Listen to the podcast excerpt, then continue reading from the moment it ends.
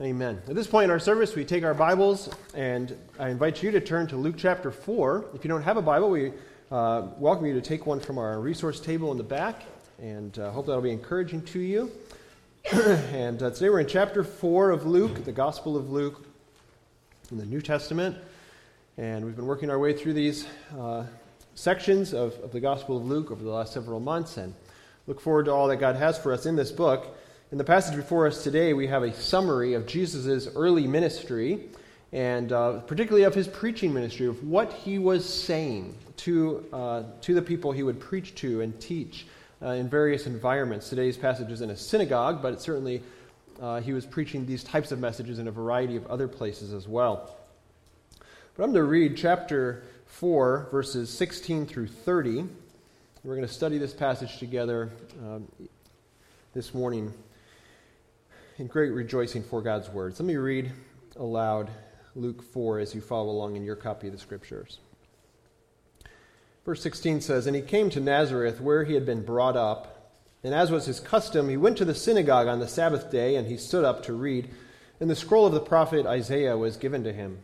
He unrolled the scroll and found the place where it was written, The Spirit of the Lord is upon me, because he has anointed me to proclaim good news to the poor and he has sent me to proclaim liberty to the captives and recovering of sight to the blind, to set at liberty those who are oppressed, to proclaim the year of the Lord's favor.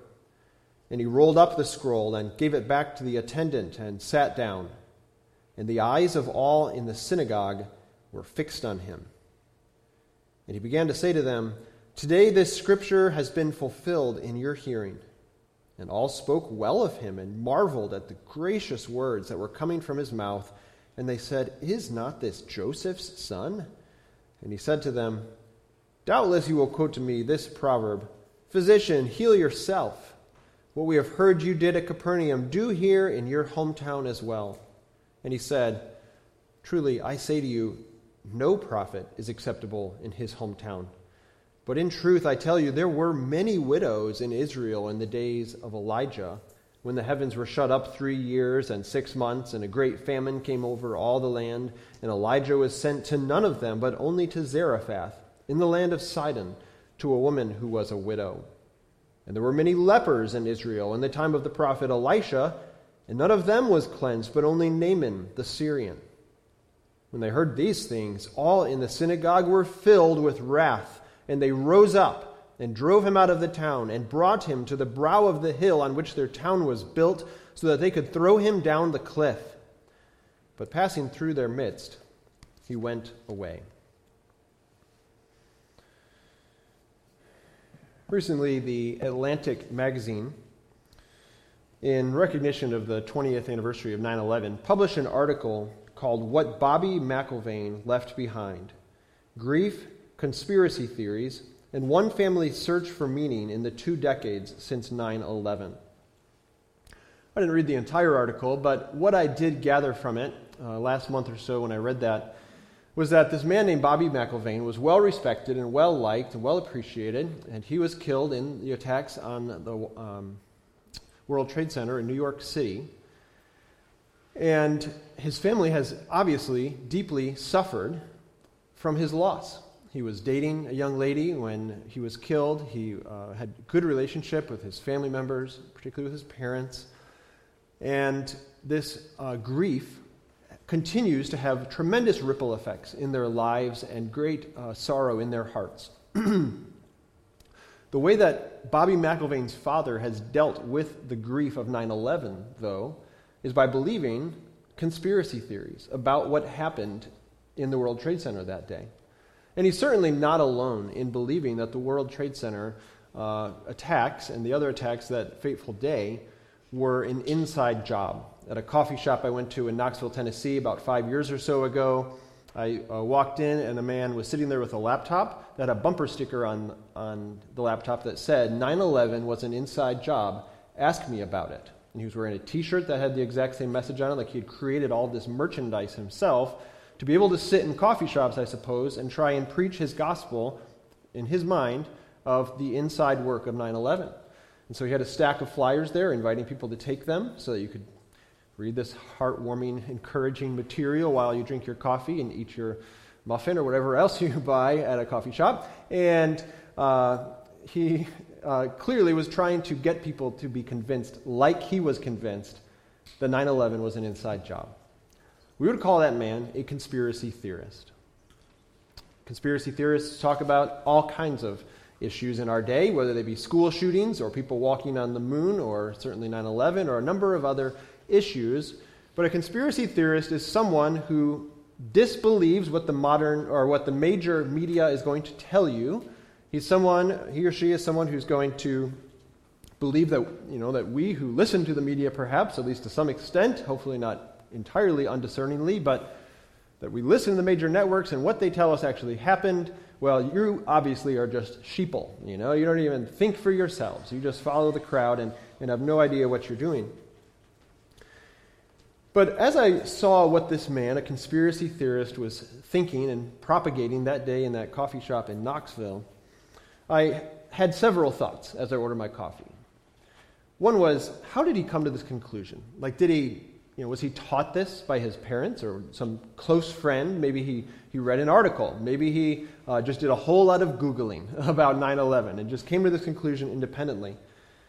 But secondly, if he's convinced of that, to the point that he's this bold in proclaiming his message and trying to get others to believe it with him, I guess the next question I had was, what else would he be willing to believe? Like, is that where is he going to stop in what he is willing to believe and, and make his own? And the third question I think was certainly the most important question that could cross our minds in a situation like that is, is the gospel also a false reality in his mind? Would he look at the gospel as being just alternative facts or would he actually be willing to listen to it? And that's certainly the most important question because we hear so many competing messages in our day. We regularly hear competing messages about what is true in life. And perhaps you hear these alternative claims about what is true through the, the talk radio you listen to, or the podcasts you listen to, or even the magazines you read, or the blog posts you read, the books you read, the conversations you have at a restaurant. Maybe even just by the way you think to yourself. You know, when you think to yourself, essentially you're listening to yourself. And so then you are hearing claims about what is true. Maybe you have friends or, or you read bumper stickers and billboards, and all of these are shouting at you to believe a certain kind of message, believe a certain way about life. And none of these influences, including our own hearts, are always accurate. None of them are always right. And so, what this means, if we have this many claims swirling around our heads and working their way into our hearts and into our minds through our ears and our eyes, is that we need someone who actually tells us the truth. And the Bible would call that kind of a person a prophet. A prophet is someone who, who preaches God's word, who proclaims God's word, and frankly, even was God's word to God's people because many of God's people didn't have their own copy of God's Word. They would go to the synagogue to hear God's Word read aloud in the Old Testament. They would go to churches in the New Testament to hear God's Word read aloud because they didn't have their own copy of the Word of God. And so a prophet, in that way, is the Word of God, the voice of God to God's people in Scripture. And we need a prophet who tells us the truth on behalf of God and about God's plan and about God's kingdom and God's work. What we see in this passage today is that the prophet we need, the one who cuts through the fog that we live in by hearing all these competing truth claims, the prophet we need is Jesus himself. He is the true prophet. And we remember in Deuteronomy 18 that Moses uh, told us that God would send a, a prophet like me, Moses was saying, God would raise up a prophet like me who will proclaim the truth. And when you come to the end of the Old Testament, you still don't have a person like that. There's still anticipation for this true prophet of God's word. And in this passage in particular, before us today, we see that Jesus is the true prophet who proclaims and fulfills God's saving plan.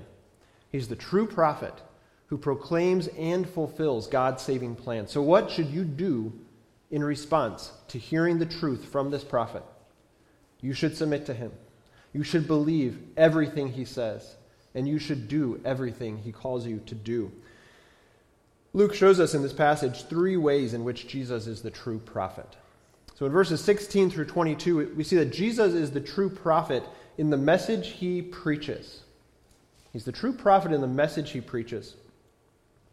Verses 14 through 15 are essentially a summary of Jesus' early ministry in Galilee, which is the region to the north of Jerusalem, uh, before he headed into Jerusalem itself in Luke 9, which is a major hinge point in the, in the book of Luke. So, Galilee, if you want to think of it this way, so uh, we could say Galilee is like living in Chicagoland. So, someone can live in Dyer, Indiana, or in St. Charles, or in Winnetka, and all of them say they live in Chicagoland, but those are three very different parts of Chicagoland. Like, those are very uh, distinct places. Winnetka and Evanston in that area is what, an hour and a half from Dyer, Indiana, which is itself its own unique destination. um, but they all have claim to it being Chicagoland. So, in a, same, in a similar way, Galilee is this very large region, comparatively speaking, and Nazareth, this place where Jesus says he's from, that Scripture tells us Jesus is from, is, is a small town in that region. Okay, so, you know, we are in countryside, a small town uh, in the region of Chicagoland, we could say. The region here is Galilee, the town is Nazareth, where this is happening. But verse 14 says Jesus returned in the power of the Spirit to Galilee. Where's he returning from? Well, very likely it's just re- referring to the fact that he's been ministering elsewhere in other parts of the land. And as he comes back, or it says he's in the, in the power of the Spirit, which takes us back to his baptism in verse 22, Luke 3.22, that where God's Spirit descends on him like a dove in bodily form. And, and so here that he's, he went into the wilderness in the power of the Spirit and resisted temptation in the power of the Spirit, and now he's ministering the gospel. He's preaching the truth in the power of the Spirit as well. But as he's going around to all these different areas in, in this region of Galilee, people are talking about him. They're saying, man, when he talks, it's different than when those other guys talk. And they're hearing what, what the passage later on will call gracious words. Words that reflect God's grace is likely what that means. But he's going around all these places in the surrounding country, and he taught in their synagogues, being glorified by all. And that word glorified, it's not like we are designed to glorify God, we are created to glorify God. It's the idea that we're just praising him. The way we praise athletes or popular politicians or uh, popular media types, they were, they were recognizing this guy is something special. We like it when he speaks. He was being well received, he was being praised wherever he went. But then verses 16 through 22 reveals what his teaching was like in all these synagogues. What was he saying when he went to these synagogues? And this passage is an example of an early sermon in Jesus' ministry, an early summary of what he was saying and what he was doing when he would go and preach in these places. So, a synagogue uh, is where people would go, particularly on the Sabbath day, to worship God. And we don't have a ton of information of what happened in these synagogues at, in this era. You can go to a synagogue today and you know listen in on on their uh, Sabbath services on a Friday evening. Uh, very interesting to do that. But in, in that day, we don't have a ton of information. They probably sang some psalms together, perhaps in some kind of a chant or a tune that was familiar to them. And they likely read from a wide variety of the Old Testament, probably from the law and from the prophets and from the writings, such as the Psalms. And so here he is in a synagogue, and what we see is uh, that in verse uh, 17, uh, verse 16, as was his custom, so he did this regularly. He's in his hometown of Nazareth, where he was brought up. He went to the synagogue on the Sabbath day, and he stood up to read. So perhaps the attendant, who is referred to here, the person responsible for that Sabbath in particular, or for that, yeah, that Sabbath service in that particular synagogue, would say, "Okay, Jesus, why don't you get up and read for us? We've enjoyed everything you said before. Just get up and read this passage. And so he handed him a particular scroll. And they, he asked Jesus to read the part of the Old Testament that we know as the prophets. And the prophet that he was supposed to read on that particular day, maybe on the schedule, was from the prophet Isaiah. But what it sounds like when you read verse 17 is that Jesus, while given a particular scroll from Isaiah, he probably hand selected which passage he read. So he could have read Isaiah 53, could have read Isaiah 55 about God's word not returning void. He could have read Isaiah 40 about comfort, comfort my people. There were a variety of passages he could have gone to. He goes to Isaiah 61. He unrolled the scroll in verse 17 and found the place where it was written. And I'm going to get into verses 18 and 19 in depth in a moment. But then after he reads it, he rolls up the scroll and gave it back to the attendant, and he sat down. And so basically, you have this, this uh, the way that this passage is structured, let's put it this way Luke draws all the attention to the passage that he reads aloud. He says he stood up, took the scroll, opened it, handed the scroll, rolled the scroll up, handed it back, sat back down. And so now everyone is ready to listen to him. But why does what he is why was what he was saying so important? It's because of what he read, the passage that he read, and the, what he said about that passage then. And so what we see is that uh, in verse uh, 21, the eyes of all in the synagogue were fixed on him. They wanted to hear what he said about this passage, which again we'll, we'll go into in just a moment. This is kind of like when the bride is walking down the aisle at a wedding, everyone's eyes go there. You're not looking out the window to watch what the weather's doing. You're not, you know, checking your phone ideally while the bride is walking down the aisle. Your eyes are fixed on that person. This is the most important part of the day. And this is what people were doing in this context as well. They're fixing their eyes on Jesus. And then they hear what he says about it and they start to murmur. Why are they murmuring? Why are they kind of just surprised, at the very least, by what he says? Well, it's because of what this passage that he read in Isaiah 61 actually says. It says, The Spirit of the Lord is upon me. Again, going back to his baptism that had happened. The Spirit had descended on him. He's ministering, his entire ministry is in the power of the Holy Spirit. Because he has anointed me to proclaim good news to the poor. What Jesus is saying in reading this passage, and then in saying in verse 21, Today this scripture has been fulfilled in your hearing, what he's saying is, I am the Messiah. Everyone knew Isaiah 61 was talking about the Messiah, the one that they had been waiting for for hundreds of years to come and rescue God's people. And here Jesus says, By you hearing me read this passage, this passage has now been fulfilled. There is a person who is bearing the Holy Spirit and who is preaching good news. And so he's saying, I am the one who is the Messiah. I am the one who fulfills this passage. And it says that they spoke well of him and marveled at the gracious words. They're saying, wow, that sounds really good. He's a really good preacher. We enjoy this guy. We really like what he's saying. But don't get me wrong, isn't that Joseph's son? You know, in our context, we might say, Didn't I rock him to sleep in the nursery? Isn't that who that is? We gave him rides in the van to soccer practice. He's just an average kid. How can he be saying what that passage says? So, with that in mind, let's see what that passage says says that the Spirit of the Lord is upon me because he has anointed me to do what? And what we have here in this passage is four infinitives. And now I see all your eyes roll into the back of your heads. An infinitive is just the word to and then another word. Okay? So you see there in, at the end of verse, or middle of verse 18, to proclaim good news to the poor. That's what he came to do. That's an infinitive, is to proclaim. And I believe that the rest of this passage he's reading is underneath that good news. It's a description of what the good news is, in other words. So the good news, proclaiming good news, is the umbrella term of what Jesus is doing, but he's proclaiming good news to the poor. Secondly, he's been sent by the Holy Spirit to proclaim liberty to the captives, to set people who are captive free, which again, in a time of exile, that sounds great. Free the, the, the exiles, free the captives.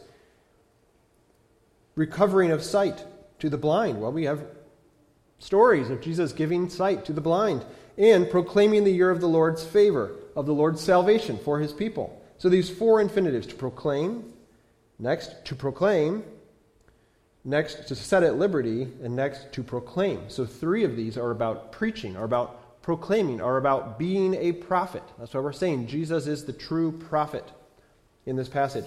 So all of these infinitives describe Jesus' ministry in summary form, and all of them come from Isaiah 61, except for the one about uh, the uh, setting at liberty those who are oppressed. That comes from Isaiah 58, which makes us think that perhaps Luke is summarizing some of what Jesus is reading here.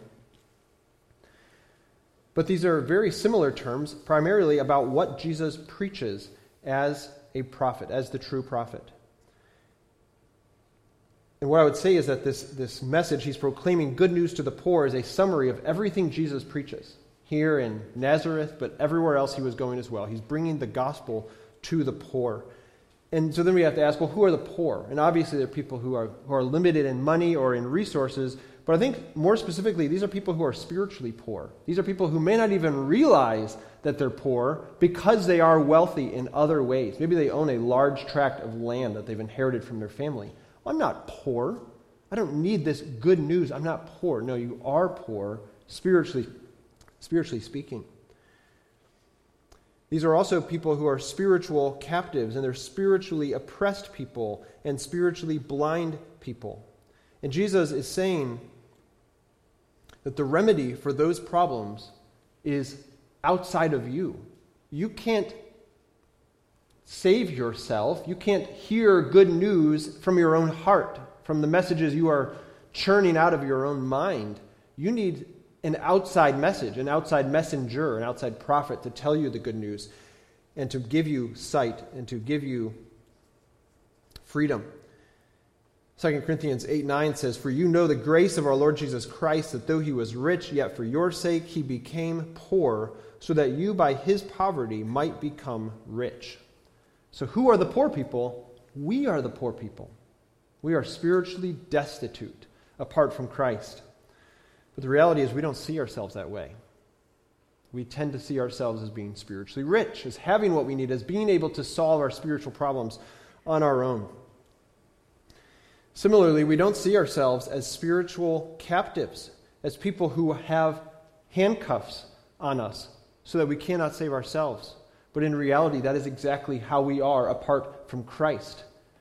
A few years ago, someone sent me a link to a news article from another city and the reason they sent me this particular article is because it was about a, a uh, particular kind of sting operation, and uh, the police had gone to this particular kind of establishment one day and arrested something like 26 men on their lunch break, and I knew two of those men. And that's why this person sent me the link to the article saying you might want to be aware of these two guys getting arrested. One of those guys I knew very well because I had sat next to him in something like a dozen classes, because our last names were similar to each other, throughout college. And here he is getting arrested for a particular kind of sin. And what I would say is, he didn't become a spiritual captive when he walked into that establishment and had his hand slapped on his, his handcuffs slapped on his hands. He was a spiritual captive long before that. And it's possible that we have spiritual captives here today as well. And maybe you didn't come in here thinking of yourself that way. Maybe you came in thinking yourself thinking to yourself that you are fine with God. But we all start our lives as spiritual captives, and we remain that way until the Lord is the one who frees us, who sets us at liberty. And so if you're here today and you are beginning to recognize as I preach this passage to you, I am spiritually poor. I am a spiritual captive. I urge you not to leave with an unsettled feeling about that today and doing nothing else about it. Please talk to us after the service and let us show you how the Lord can give you this kind of freedom through the gospel. So he proclaims good news to the poor, he proclaims liberty to those who are captives, spiritual captives. He gives sight to the blind, again, spiritually blind. And this is the reality that all of us are born into is spiritual blindness. And then he also sets at liberty those who are oppressed. Again, spiritually oppressed people. And so we here at Brainerd Avenue Baptist Church urge you if you walked in here today and you are spiritually poor, spiritually blind, spiritually oppressed, spiritually in bondage, to find freedom, to find riches in Christ. And you do that by repenting and by believing the gospel, the hope that Jesus is the one who, as Charles Wesley wrote some 300 years ago, Jesus came to break the power of canceled sin. He sets the prisoner free. His blood can make the foulest clean. His blood availed for me. What Charles Wesley's saying there is if it's good enough for me, it's good enough for you too, because I know how spiritually destitute I am. I hope you know how spiritually destitute you are. Look carefully at your heart and see no, I'm not a good person. I'm not fundamentally good. I am fundamentally broken and immoral, not fundamentally moral. But even us as Christians uh, also have spiritual parts of our lives, parts of our spiritual lives, I should say, that also reflect that we are still in poverty and we still need the grace of the Lord to help us walk in obedience and walk in, in repentance every day. The next part of the message here in verse 19 is that Jesus came to proclaim the year of the Lord's favor, the season or the time period of the Lord's favor. This is a way of saying, again from Isaiah 61, that salvation is open to all, that this is the season in which you can come and you can be, uh, become a child of God. And what we see when you go to Isaiah 61 is that the next line is about judgment. And people who say, oh, the Messiah is coming, that means he's going to judge our enemies. Well, Jesus stopped there. The time for judgment is later, at the second coming of the Lord. This is the time for salvation. This is the time for repenting and believing. This is the time to get right with God. And so he stopped mid sentence here. Paul picks up on this language in 2 Corinthians 6 and says, Behold, now is the favorable time. Now is the day of salvation. That means today is the day to repent. We don't know when the Lord is going to return. So repent now while you have the opportunity, while you yet can be saved from your sin.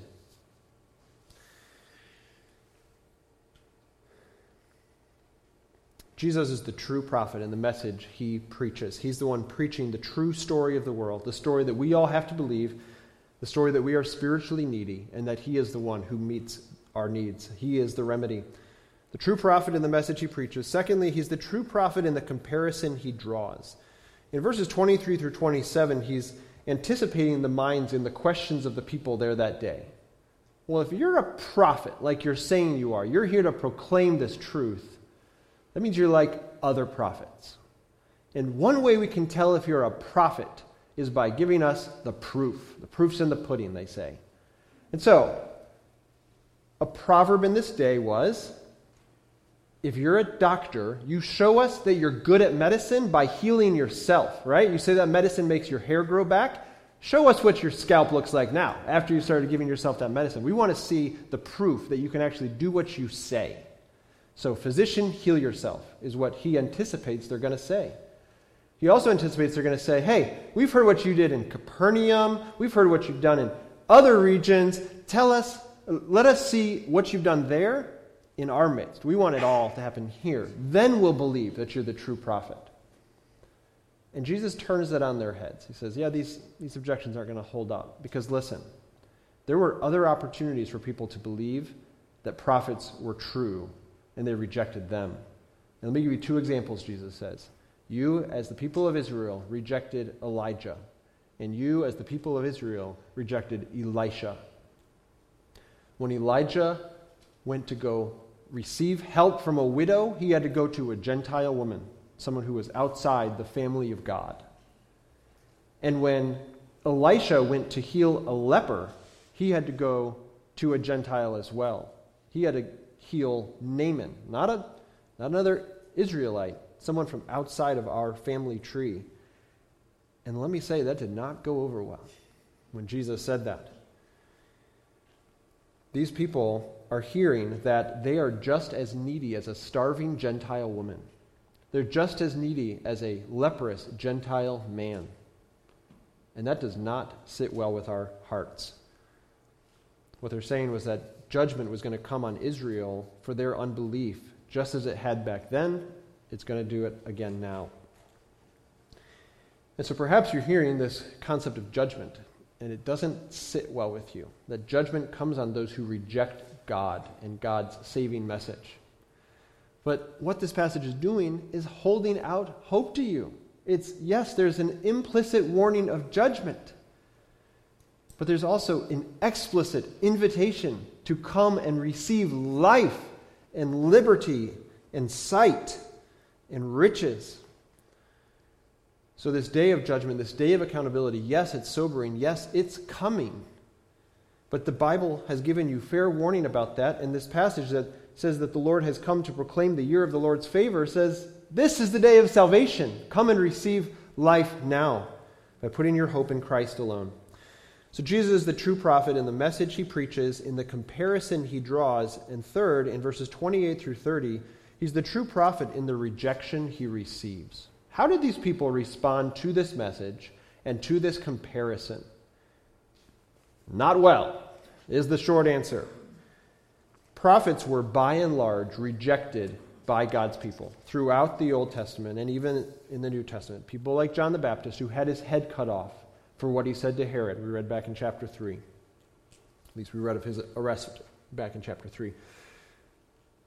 Certainly Jesus. Certainly others throughout Scripture, to the point that when Jesus says, uh, when he describes Jerusalem in Luke 13, he says, Jerusalem, Jerusalem, the city that kills the prophets and stones those who are sent to it. That's the reputation of the city of Jerusalem. You kill prophets, you stone those who God has sent to preach good news to you. And so the people, when they heard Jesus draw this comparison and say he's like Elijah and Elisha, and say that he's the fulfillment of this passage, in other words, he's the Messiah, when they hear him say that, they have had enough. All right, Jesus, we liked you when you were little and all, but you have crossed the line, is essentially what they say. And so they drive him out of the synagogue. They drag him out to kill him, is essentially what we read in verse 29.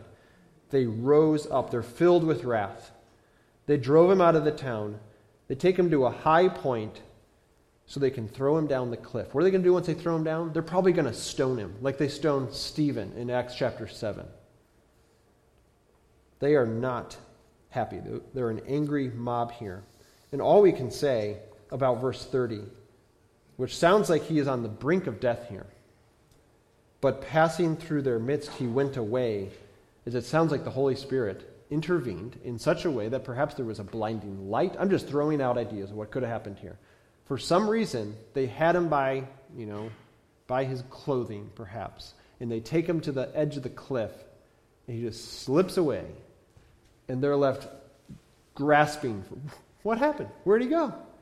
And what happened, we read about in John 10:18, no one takes my life from me, but I lay it down of my own accord. In John's language, the Gospel of John, uh, I just totally lost my place in my thoughts. So never mind that part. Delete the last 10 seconds. But what we need to recognize, I was going to quote another passage, and and it eluded me, I think is the word I'm looking for there. It was elusive. Uh, what we need to recognize is that people are prone to reject the truth. I'm prone to reject the truth. You're prone to reject the truth. This is why people look for conspiracy theories, because the truth doesn't sit well with them. Spiritual truth doesn't sit well with us either.